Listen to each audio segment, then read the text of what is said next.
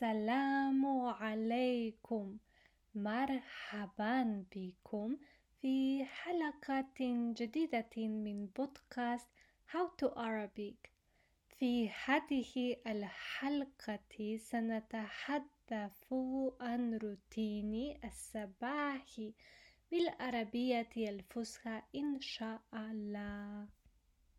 كل يوم أستيقظ في الساعة السادسة أولا أذهب إلى الحمام ثم أصلي صلاة الفجر. أرتب سريري وبعد ذلك ألبس ملابسي. حوالي الساعة الثامنة والنصف أتناول فطوري. آكل البيض والخضروات وأشرب الشاي دائما في الصباح ولكن لا أشرب القهوة أبدا لأنني لا أحبها كثيرا. أتناول الفطور بينما أستمع إلى البودكاست. أنا مدرسة.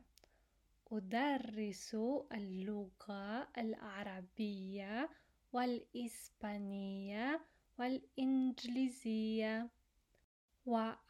وعندي الدروس مساء. ولهذا السبب عندي وقت لنفسي في الصباح. أدرس وأقرأ القرآن الكريم. وأحيانا أقرأ الكتب.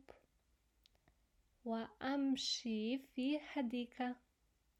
وأحيانا أزور عائلتي طبعا أصلي صلاة الظهر وأعمل قليلا وأخيرا أطبخ الغداء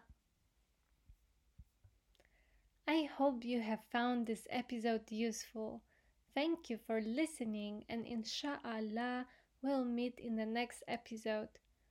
If you would like to access a free PDF transcript as well as a worksheet with exercises, you can visit buymeacoffee.com and find my profile How to Arabic.